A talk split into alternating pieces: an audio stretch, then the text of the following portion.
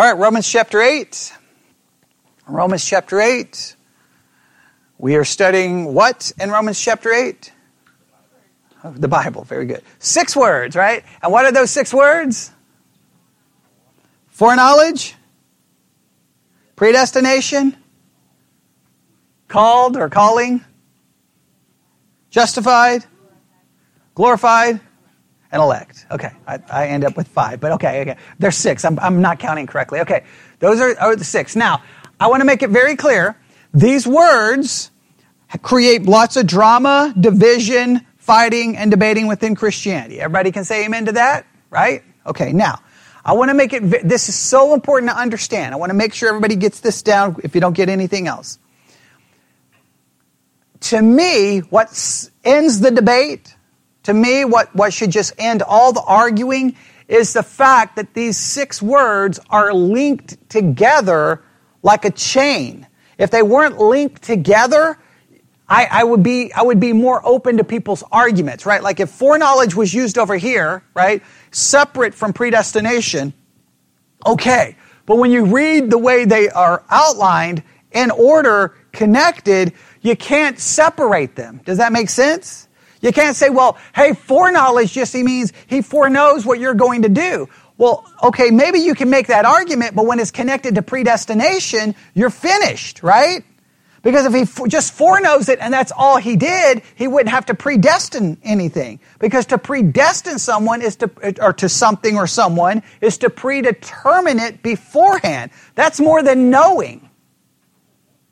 Right? So if all he did is know something, then he wouldn't predestinate. But once he predestinates, that's taking the knowledge of the person and then predetermining something in regards to that person. Does everybody under like all the arguments fall apart. If Romans 8 didn't exist, a lot of the arguments that Christians make, I would be more than willing to accept their arguments. But when I get to Romans 8, they're linked together. So those he foreknows, he does what? He predestines. Those he predestines, what does he do? He calls. Those he calls, he justifies. Stop right there. Does he justify everyone? No. If he doesn't justify everyone, then it doesn't call everyone. Now, uh, uh, obviously, in a calling that leads to the justification, right? And if he doesn't justify everyone, then does he predestinate everyone? Well, not because everyone predestinated is is called and is justified. You see how it, you see how it works. once you link them together, the debate's over. I just want to make sure you understand that, okay? So anytime someone starts, if anytime you have this, this theological discussion about this, make sure you say, wait a minute, you're arguing like they're not linked together. They're linked together. You're trying to break the link. You can't do that. Does everybody understand that? It's written. I like, there's some doctrinal disputes. I can understand the other side, right? I'm like, okay, you're, you've got a good point. Here, it's not my fault that Paul linked it together. Like when people get mad at you, say, don't blame me. Blame the Holy Spirit who inspired Paul to put these six words in a chain. okay? Like they're linked. There's no way to separate it. And it's maddening to, to argue with someone about it. It's like going in circles.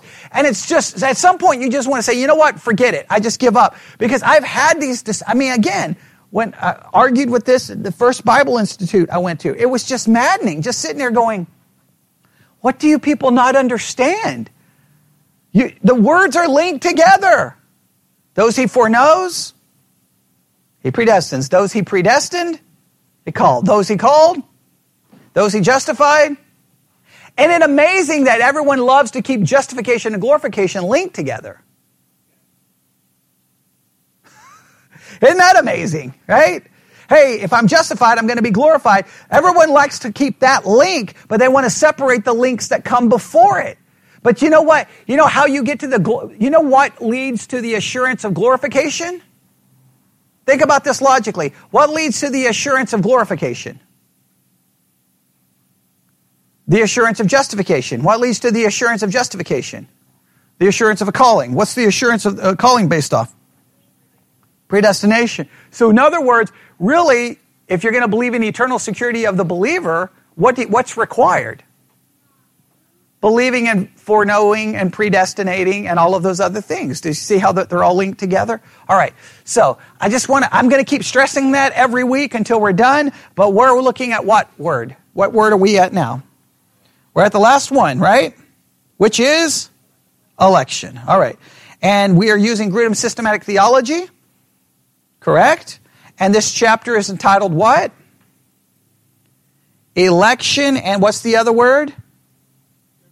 Reprobation. Okay, I want to make sure everyone has that word down. Election and reprobation. We're going to have to, because it's going to lead to a lot of discussions. What is the first thing we covered?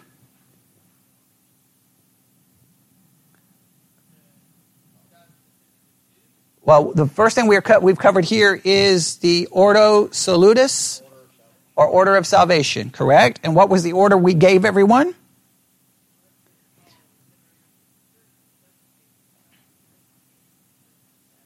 All right, hey, good job. I'll say it uh, for anyone listening online election, calling, right? We called it the gospel call, remember?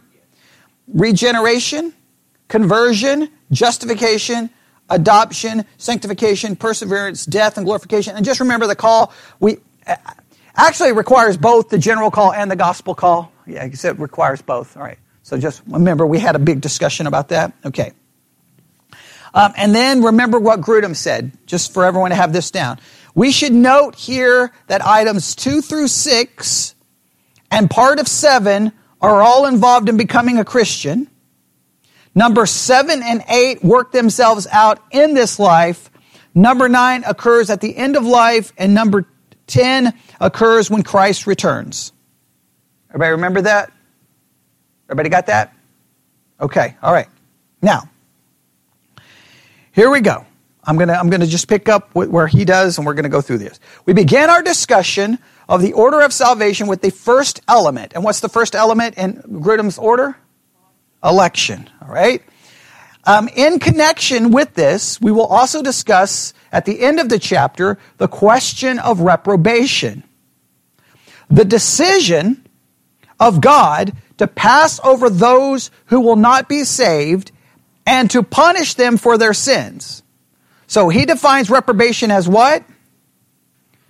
Reprobation is defined as the decision of God to pass over those who will not be saved and to punish them for their sins. Everybody got that? So what's reprobation? The decision of God to pass over those who will not be saved and to punish them for their sins. As will be explained below, election and reprobation are different in several important aspects, and it is important to distinguish these so that we do not think wrongly about God or his activity. So, according to Grudem, we have to dis- draw a distinction between what two things? Election and reprobation, because they are different in very important aspects. Okay? Everybody got that?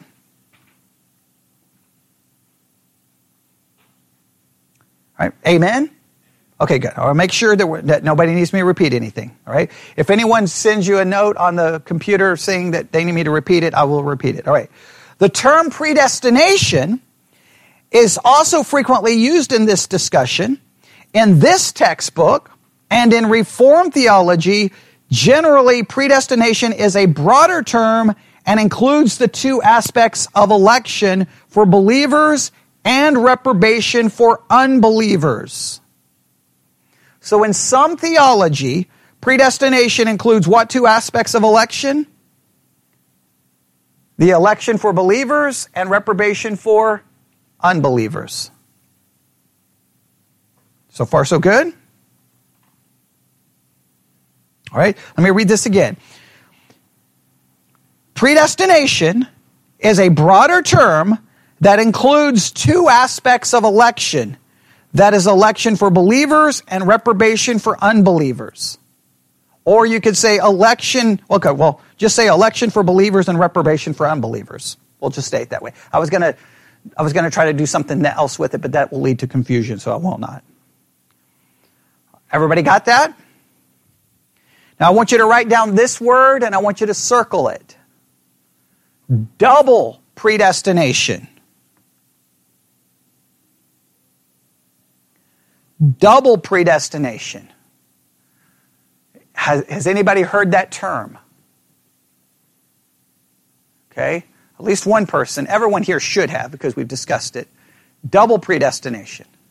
What do you think double predestination seems to infer or imply? What's, what's implied or inferred with the idea of double uh, predestination? Do I? Okay, there's two of them. That's very good.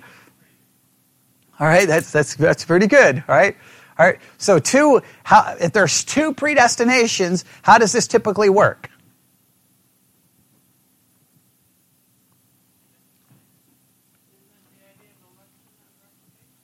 Okay, well, double predestination basically says God predestines those who are saved and predestines those who are damned. Right? We don't theologically, we I don't believe we should use the term double predestination because it carries it gives the idea that God is using the same activity in both the election to salvation and the reprobation to unbelievers. And what Grudem wants to show you is that there's, we need to distinguish the activity here because it's not the same. Double predestination seems to say that the activity is the same. Election and reprobation gives the idea that the activity is not the same. Does that make sense? Okay. Well, we'll, we'll okay. Well, when we get there, I think it will make sense. Okay, all right, you don't see, okay, that's good. But, well, hopefully, I don't want to get into the nuance now, but hopefully I'll be able to get into the nuance at a later time, all right? So, some uses the, fir, the term double predestination to refer to what? Predestination to salvation and predestination to damnation. Grudem is offering to, uh, not to use the term double predestination, he's using two words, election and reprobation because he says that, that we need to distinguish the activity here. Right?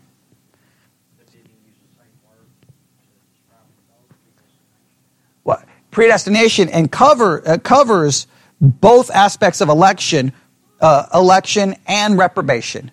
So election and reprobation, but he still wants to separate those two, and you'll see why because double predestination really creates a lot of problems in people's minds. And I think there's a, reason why we need to draw that distinction. And you'll, you'll see why in a minute. All right. Some of you may already know the reason why, but we'll, we'll see. All right. So let's go through this again. The term predestination is frequently used in a discussion about this subject in, the, in Grudem systematic theology and in Reformed theology. If you, if you read a Reformed systematic theology, Generally, predestination is a broad term that includes two aspects election for believers and reprobation for unbelievers. Everybody got that?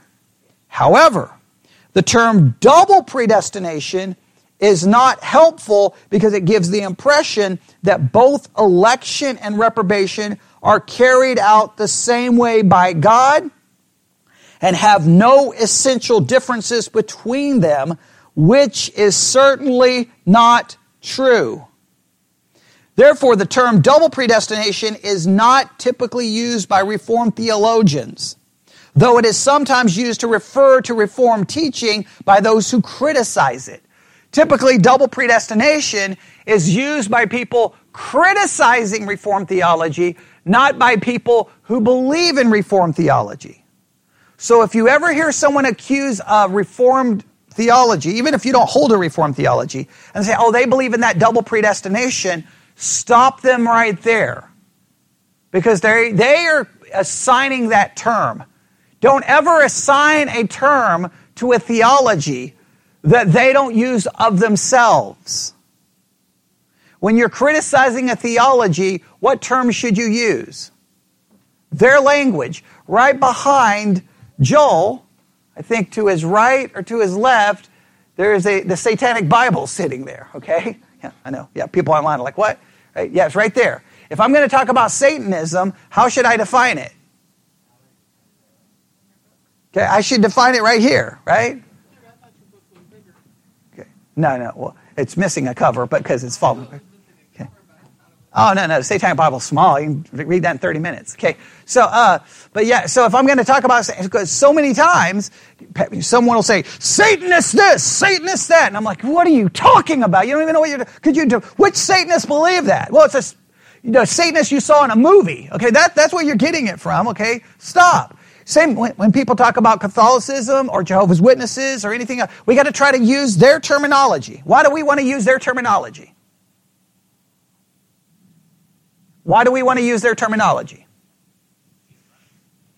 To be fair, to be right.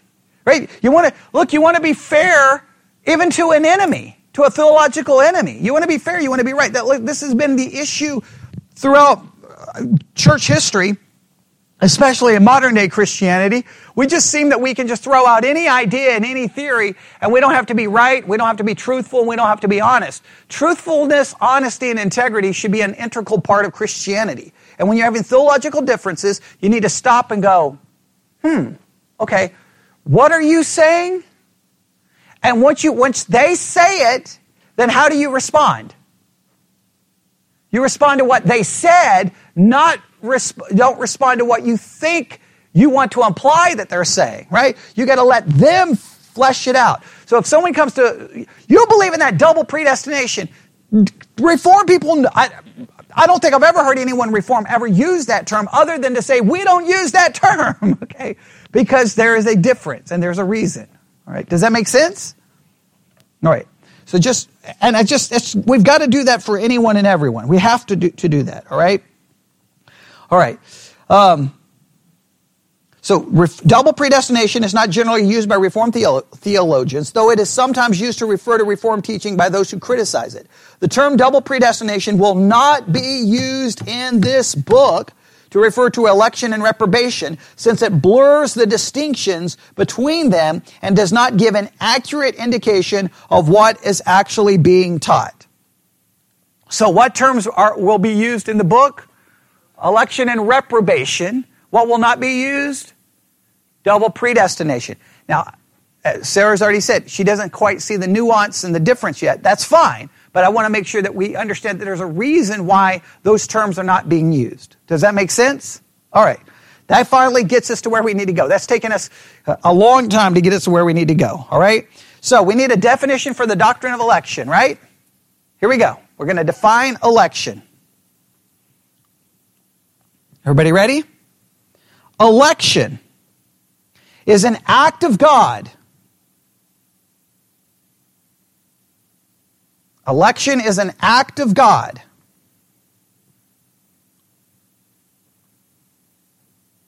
Everybody got that?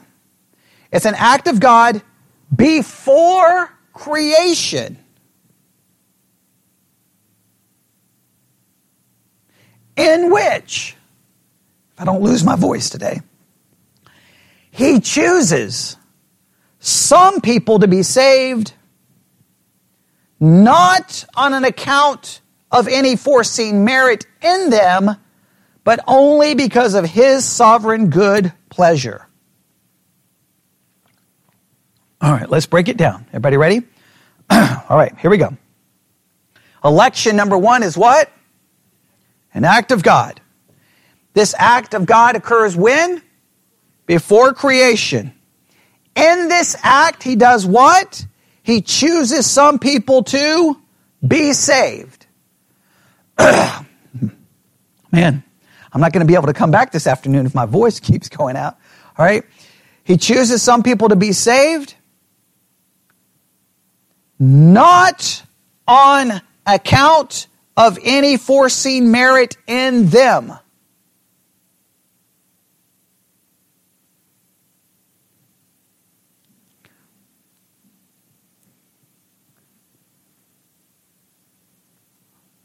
Right?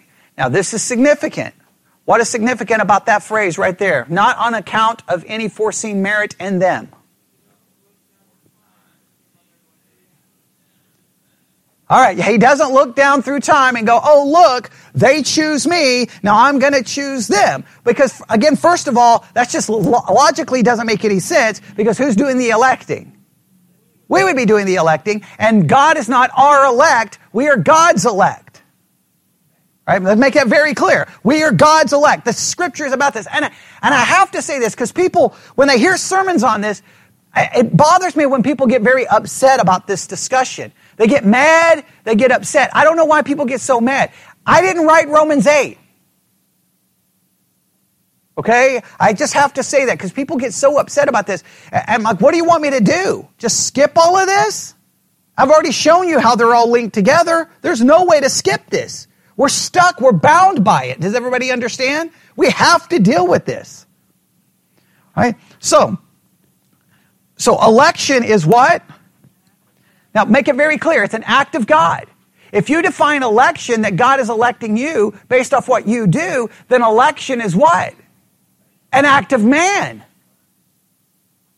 Therefore, let me state it again. We could walk around saying, God is my elect, which is horrific and blasphemous and, and just, you want to run for your life. Now, people, I'm not saying Arminians say that, but that's what their theology is saying. Their theology is saying, no, I chose God. Well, okay, well, then you elected God. And that's frightening. the, the creature elected the creator. Does everyone see how utterly ridiculous that is? Doesn't work that way. All right. So election is an act of God. When does it occur? Before creation. And what does he do?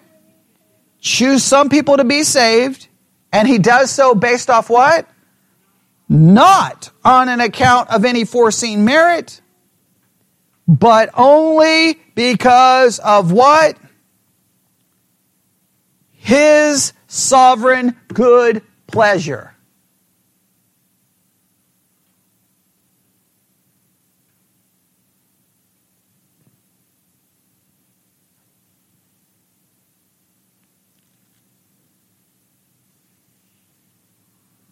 All right? So let's go through this again. What is election? What is election? Act of God. Okay, before creation, in which God does what?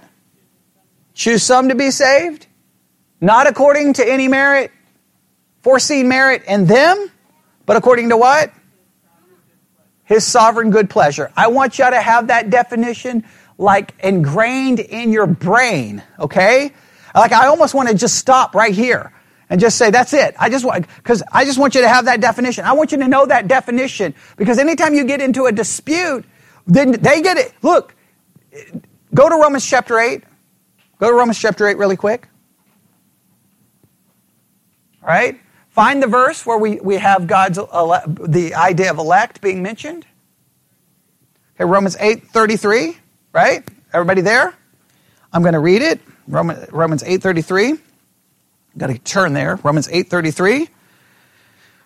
Who shall lay anything to the charge of God's elect? It is God that justifieth. Please note, the elect belong to whom? God. It shows ownership, correct? Yes. We belong to God. So I want to make it very clear when someone wants to start arguing with you, like, I don't believe that election stuff. How can you not believe in the election stuff? It's right there. If we are God's elect, then what had to occur? An election. An act of God. If I, because it says God's elect, demonstrating that the elect belong to God. God is the one who did the electing. So you can't create a theology that then places the electing being done by man. So, uh, like, I don't even know why there's an argument here. I don't know how there's a dispute. I don't know why people get upset. This is what they typically do. But, but, but, but, but, but, but, but, but, but, but, but, but, but, what about this? What about this? Well, no, no, no. You deal with the text, right? That, that, that's the oldest debate technique in the world. When you, when you're getting beat, you change the subject. Don't let them change. You're like, no, no, no, no, no, no. We're going to deal with the word here. Does that say God's elect? Yes. That demonstrates that the elect belong to whom? God. That would demonstrate who did the electing? God. You give me a theology that accounts for that. You give me your definition of election. Their definition of election, let's, let's, be, let's try to create a definition of election that most people outside of this church or outside of a Reformed church would hold to. How would they define election? Let's, ta- let's, ta- let's use that, the template of Grudem's definition, and let's rewrite it. According to many people who are not Reformed, what would they define it as? Election is an act of man. Right. That occurs after creation. No, let's even make it better. That, that occurs after my birth, in which I choose God according to my sovereign good pleasure.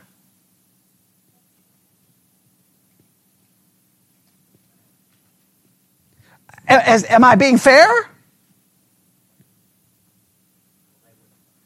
They wouldn't want to say it that way, but am I being fair? Do they believe election is an act of God? Obviously not, because who does the electing? I do. Right? So, when does it occur? Can occur before creation, because it has to occur after I'm born, right? So, it's an act of man that occurs after I'm born. Well, even if he knows it, I'm still the one doing the choosing, right? That's their whole point, right?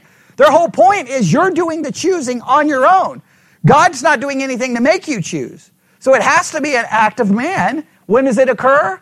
After your birth, right? And what's the purpose of it? I'm choosing God for my salvation, right? I'm electing God for my salvation. I don't even know how that works, but I'm electing God for my salvation.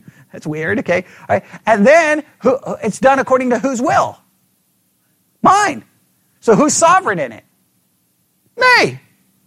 Whose pleasure? Mine. The end.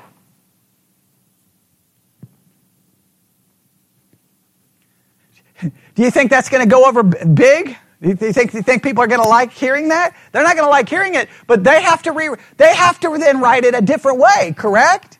And how are they going to write it? I mean, what's your options? If you start changing it too much, you're going to end up being where?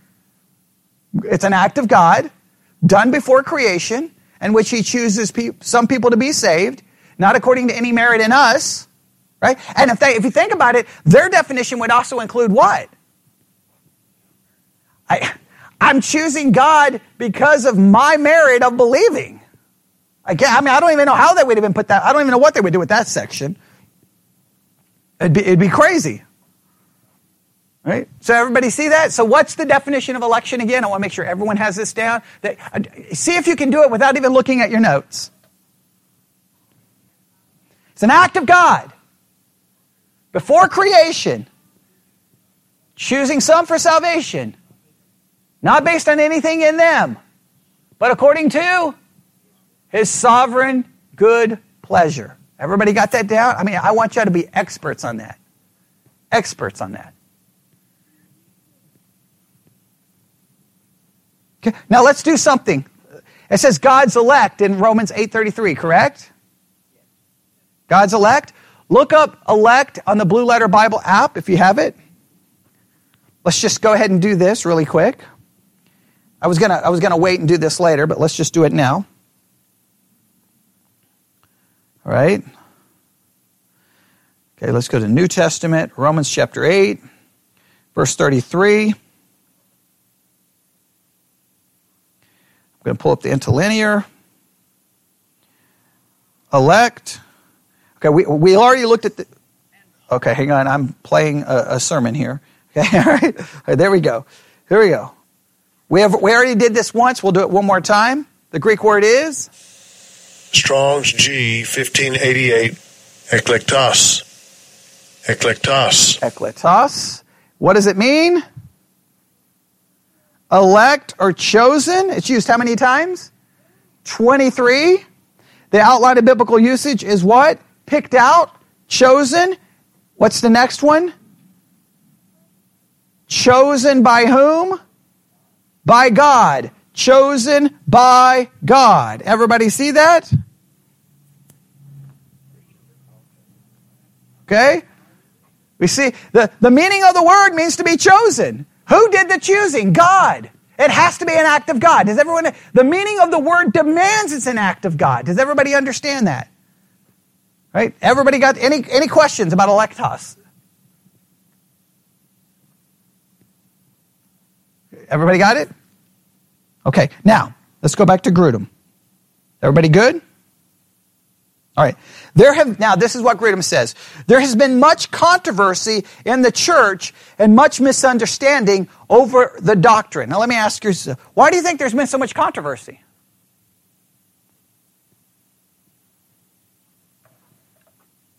Why do you think there's been so much controversy?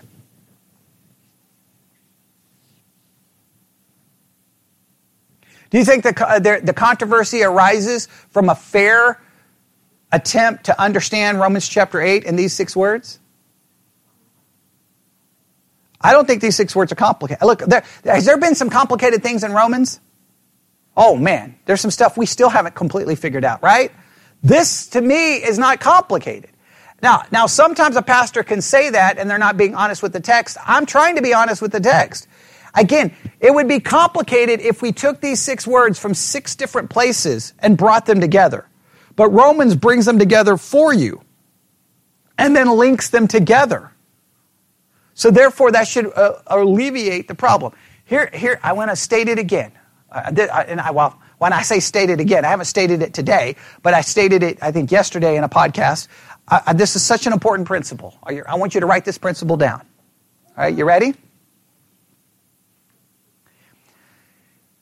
The best test of your spirituality, of your spiritual maturity, of your spiritual growth is how you react to a scripture that goes against your thoughts, your feelings, and your desires. The greatest test to your spiritual maturity, your spiritual growth, your spirituality is how you react to a scripture that goes against what three things? What three things? Your thoughts, your feelings, and your desires. What's the greatest test to your spirituality? Is how you react to Scripture that goes against what three things? What are the three things? Your thoughts, your desires, okay? Your thoughts, your desires, and your feelings. Does everybody understand that?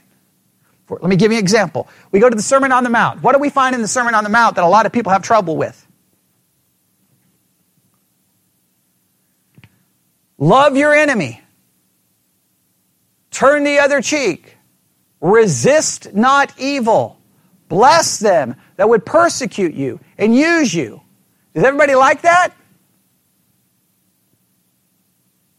No, nobody wants to be. Uh, uh, nobody likes that, right? So what do we do with the verse? Well, well, well, well, well. It doesn't really mean turn the actual cheek. It, it doesn't mean to not resist evil. It, we come up with all kinds of excuses, right? Because we don't like it. Just because we don't like it doesn't mean we change it. It means we have to deal with it. When you get emotional and you get upset, when you hear a verse that you don't like, that says more about you than it does the verse. When you find yourself trying to go, wait, wait, wait, wait, wait, it's like taking the Bible like it's a Play-Doh and you're, you're, you're, you know, you're breaking it off and you're bending it and you're mulling. You're like, there you go, there you go. This is what it means. And you're like, well, what you say it means doesn't seem to have anything to do with the word, the verse, the context, the doctrine, the theology. Guess what happens? That demonstrates a lack of spirituality in your part. And let's be clear. Look, does the Bible condemn behavior you you have been engaged in at some point in your life, maybe even as, as recently as today? Yes. Now you have a couple of choices, right? Acknowledge that you have sinned try your best to repent and move forward, or try to excuse your behavior and say it doesn't really mean that. And we've watched, we're watch, we watch that happen all the time in Christianity. We get mad we get mad if someone who's a homosexual says, I don't believe the Bible condemns homosexuality. We're like, how dare you? But we turn around and find our own way of trying to get around scriptures we don't like. Everyone plays the game. And you can't do that. We saw that with Romans 13. I, yesterday I did an hour and 20 minutes where I reviewed uh, MacArthur's commentary that he wrote in 1994 on Romans 13. Guess what? His commentary that he wrote in 1994 is not the same MacArthur in 2021. What changed? Scripture didn't. But now he was confronted with things he didn't like. He was confronted with the government doing and saying things he didn't like. So what did MacArthur's church decide to do? They, they, they decided we're not going to follow the rules that California gave. We're not going to follow the rules. And then when he got sick with COVID, he straight up, they lied to the church and told him he was out resting, preparing for the Shepherds Conference. No, he had COVID. And his wife had COVID. And people in the church had COVID. And they covered it up. And they were supposed to report it, and they didn't report it. Now, wait a minute, what happened? Because if you read his commentary in Romans 13, he says there are no exceptions. That when, it doesn't matter how messed up the government is, other than if they force you to do something that is sinful. Right? He was very specific. What changed? The scriptures didn't change. Circumstances changed. Well, guess what? The circumstances changed, and now Romans 13 was going to go against what? What he was thinking, what he was feeling, and what he was desiring. So what did he do? Change. That's that's not we're, we're look, and I'll make it very clear. I'm not just picking on MacArthur. We've all done it. Everyone in this room has done it. Everyone listening online has done it. Everyone listening online, your church has done it. You've done it. Your wife has done it. Everyone's done it. The, the, the hardest part of being a Christian is finding scripture that you don't like. And if you're honest with yourself, pretty much all scripture we don't like. Yes? Because God's ways, not our ways. God's thoughts, not our thoughts. Are we going to constantly find ourselves in conflict with it? We have to just choose what we want to do. What do some people do? I'll forget it. I'm done with Christianity. I'm just going to go do what I want to do. Well, that's wonderful. But if God is real, you're going to end up facing the author anyway. So that's kind of a, uh, you better prove Christianity is not real before you abandon it. Okay, or I just got to go, man, ugh, this keeps condemning me over and over and over. And you know what? The Bible condemns me over and over and over and over and over and over and over. Every day, I'm constantly reminded of how many th- things I have done wrong and how many times I have messed up. And at times it's exhausting and it's frustrating. And at times I wish that I wasn't even a Christian so I didn't have to feel that guilt. But that, that's not the option, correct? That's, that's not an option. Right. Oh, we're going to run out of time. So, again, what's the greatest test to your spirituality and your spiritual growth and your spiritual maturity? It's how you react to Scripture that goes against what three things? Thoughts, feelings, and desires. I cannot stress that enough. Oh, that is such an important principle. Such an important principle. Such an important principle. All right? Okay, so here we go. Um, there have been much controversy in the church and much misunderstanding over this doctrine. Many of the controversial questions regarding man's will and responsibility and regarding the justice of God with respect to human choice um, have been discussed at some length in connection with God's providence, which we talked about. Remember, how did we start our discussion about the six words?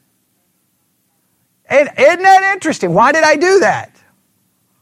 Because I knew God's providence answers all the questions. If you understand God's providence, election's not even an issue.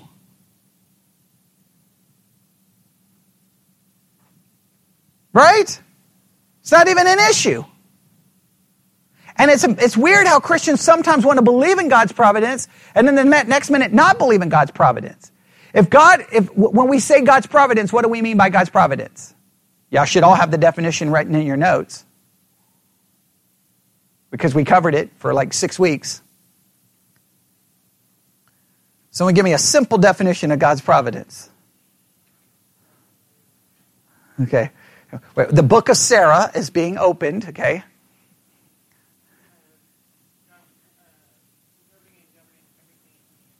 Preserving and governing everything in the universe, determining everything that takes place. He works all things to what? His goodwill, His pleasure. Now, the minute you say that, the doctrine of election is not controversial, is it? It's amazing, like, well, like, God is in charge, but not of election. okay? God is in charge, but not of salvation. Well, then, why can God be in charge of only some things? That's not being sovereign, is it? All right. So, I, I just, yeah, once you went, that, we have to, what, once you discuss the doctrine of God's providence, it's over. It, it's like, I don't even understand there's a reason to discuss it. And remember, Romans 8, the problem started way before the six words, remember? He subjected the whole world to vanity, not according to the will of the creation. Remember that? That should have been enough to go, okay, I like, that, that solves the problem. If he can subject the whole world to vanity, without its will, then he can do whatever he wants. And everybody should say, Amen. Does he not always do what he wants? Yes. He does whatever he wants. We've been uh, in the Bible study exercises that we've been working on. We, are in 1 Kings chapter 19. And to, this morning, I went back to kind of build a, a, a bridge, a, a textual bridge to get us to this week's study. And in 1 Kings 19, uh, or 1 Kings 18, you have Ahab, who's the most, been the most evil king of all the kings that's come before him. He's done all these crazy things.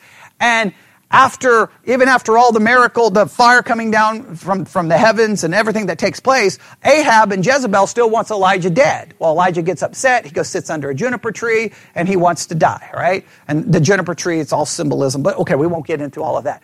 But then right after he fixes Elijah, he finally gets him you know, ready to go. He's like, Elijah, I want you to get up and I want you to go to Damascus because you're going to anoint Hazael king over Syria. And then you're going to go find Jehu and you're going to anoint him king over Israel. And when you read the text, you're like, well, wait a minute. That demonstrates what? God's in charge of the people in charge. God's in control of the people in control. So then I'm reading the text, well, wait a minute. Why didn't you just replace Ahab earlier? Because he's just not like, hey, you're going to go anoint these people to be kings. And if God's sending you to anoint those people to be kings, what do you know is going to happen?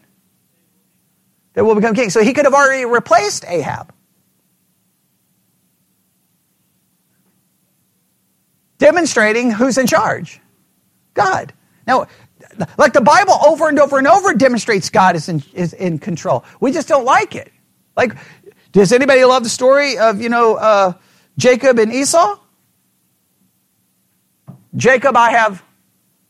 Esau, I have. Before they even did anything. What in the world is that all about? Because once you read about their lives, Jacob is pretty much a dumpster fire of a person, right? Yeah, so you, you get the idea. All right. Um, this is going to be the approach according to Grudem. Our approach in this chapter will be firstly simply to cite a number of passages from the New Testament that discuss election. Then we will attempt to understand the purpose of God that the New Testament author sees in the doctrine of election. Finally, we will attempt to clarify our understanding of the doctrine and answer some objections and to consider the doctrine of reprobation. So basically, what are we going to do? We're going to look at scriptures that talk about the doctrine of election. All right, that's what we're going to do. We're not going to start it now because if we start, we won't get very far. So here's what we're going to do. Here, for anyone who's listening, if they want to go ahead and start working on this this week, find every verse in the New Testament about the doctrine of election. Find every one you can find. Right? Anyone that says God chose, God elected, anything that you can find, and have them ready to go because most likely we're going to be covering them this next week, this next Sunday, I should say. Now, why would we want to do that? Why, would, why is that so important? But, well, because it demonstrates that election is not just something made up in Romans 8. It's going to demonstrate that the idea of election is found where? Throughout the Bible, but clearly throughout the New. I mean, and the Old Testament, where, where's the focus on election? Israel. He chose Israel. Did he choose Israel because they were better? No. No. Why did he choose them? And don't say they chose him because that's just garbage. They did not. God chose them, right? Hey, Abraham. Abram, come here. You're going here. You're going to do this. Well, wait, what? What? What's going on? Okay. I'm going to make a nation out of you. Oh, wait, what? What? Really? How, how's this going to go down? Okay, wait, what? And then Abram's like, I'll help you. No, that's not the way it's going to go. When God was ready, he had Isaac. Yes? God is the one who was in charge. Was God in charge of that entire situation? Okay, who said no? Okay, that's bad theology. That's bad theology, Levi. Very bad theology, okay? Bad theology. We need to get you some different parents quickly, okay? Right? No, that's just a child saying no because that's that's built into them, right? So that's a, de- a demonstration of vipers and diapers, even though he's out of diapers now, but he's still a viper, okay, right? Right? It's our depravity, right? No, we, we all say no in different ways. Just as adults, we find different ways to say no, right? We become more sophisticated. All right. Any questions about that? So, what's the uh, definition of election?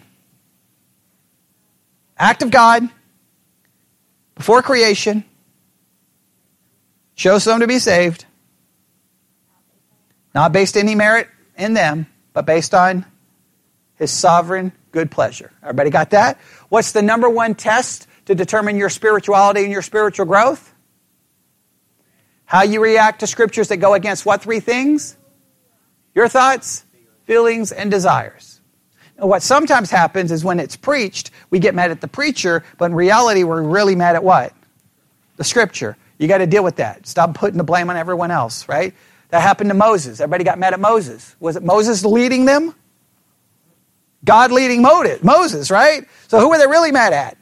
God's directions. But they took it out on Moses because that seems the most spiritual thing to do. All right?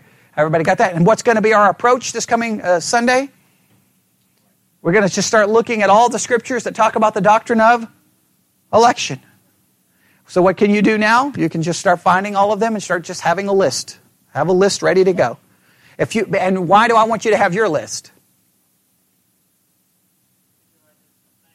Well, because if Grudem doesn't mention one, and you do, because I want you to look at it and go, wait a minute, I, this one is the one that I need help on. Then we can, I can help you so that you have a better understanding. Does that make sense? Because you may find a verse on election that I'm like, whoa, I never even thought about that one. That's interesting. Uh, and then, then we can work through it. That, that makes sure we have a good understanding of it. All right? And why do we have to spend so much time on election? It's in Scripture. Well, if you know what's coming after Romans 8, we have to have an understanding of election. Or the rest, 9, 10, and 11, is not even going to make any sense. Because one, one of the things he's going to discuss is the election of whom? Israel. We got to understand election, or 9, 10, and 11 is not going to make any sense. Like people get upset. You just want to preach that Calvinism. No, I, I, I'm not preaching Calvinism. I'm preaching Romans 8. okay? We got to deal with it. Forget Calvin. Romans 8 comes before Calvin. Does everybody understand that? All right. Okay. I know that may shock some people, okay? Calvin didn't write Romans 8. Paul did under the inspiration of the Holy Spirit. Okay? I wish that the doctrine of election wasn't there because then everybody would just not fight. But you know what? Even if the doctrine of election wasn't there, we'd find something else to argue and fight about because we're never going to be unified on anything. All right? All right, we'll stop right there. Any questions or anything pop up on the computer? Okay. All right, that means I've ticked off everybody and everyone has stopped listening to us and like, that's it, I'm done. They're Calvinists. They're evil. Okay, no, right, forget Cal. I don't even like the term Calvinism because it's just a mis, it's a misrepresentation. Okay, someone say, "Are you a Calvinist?" Say, "No, I'm a Romans person. I, I believe in the Book of Romans." Okay, that that that that, that there. Accuse me of that because again, it's right there. I don't know how you get around it. All right, let's pray. Lord God, we come before you this morning. Lord, this is such an important doctrine, a controversial one. People get very upset. People get very mad. Just, Lord, please just keep us calm, cool, collected, and committed to studying the actual text. And no matter what it says, we go along with it because it's your word, it's not our word, and we can't determine what we want it to say. All we can do is submit to what it says. And we ask this in the name of Jesus. And God's people said,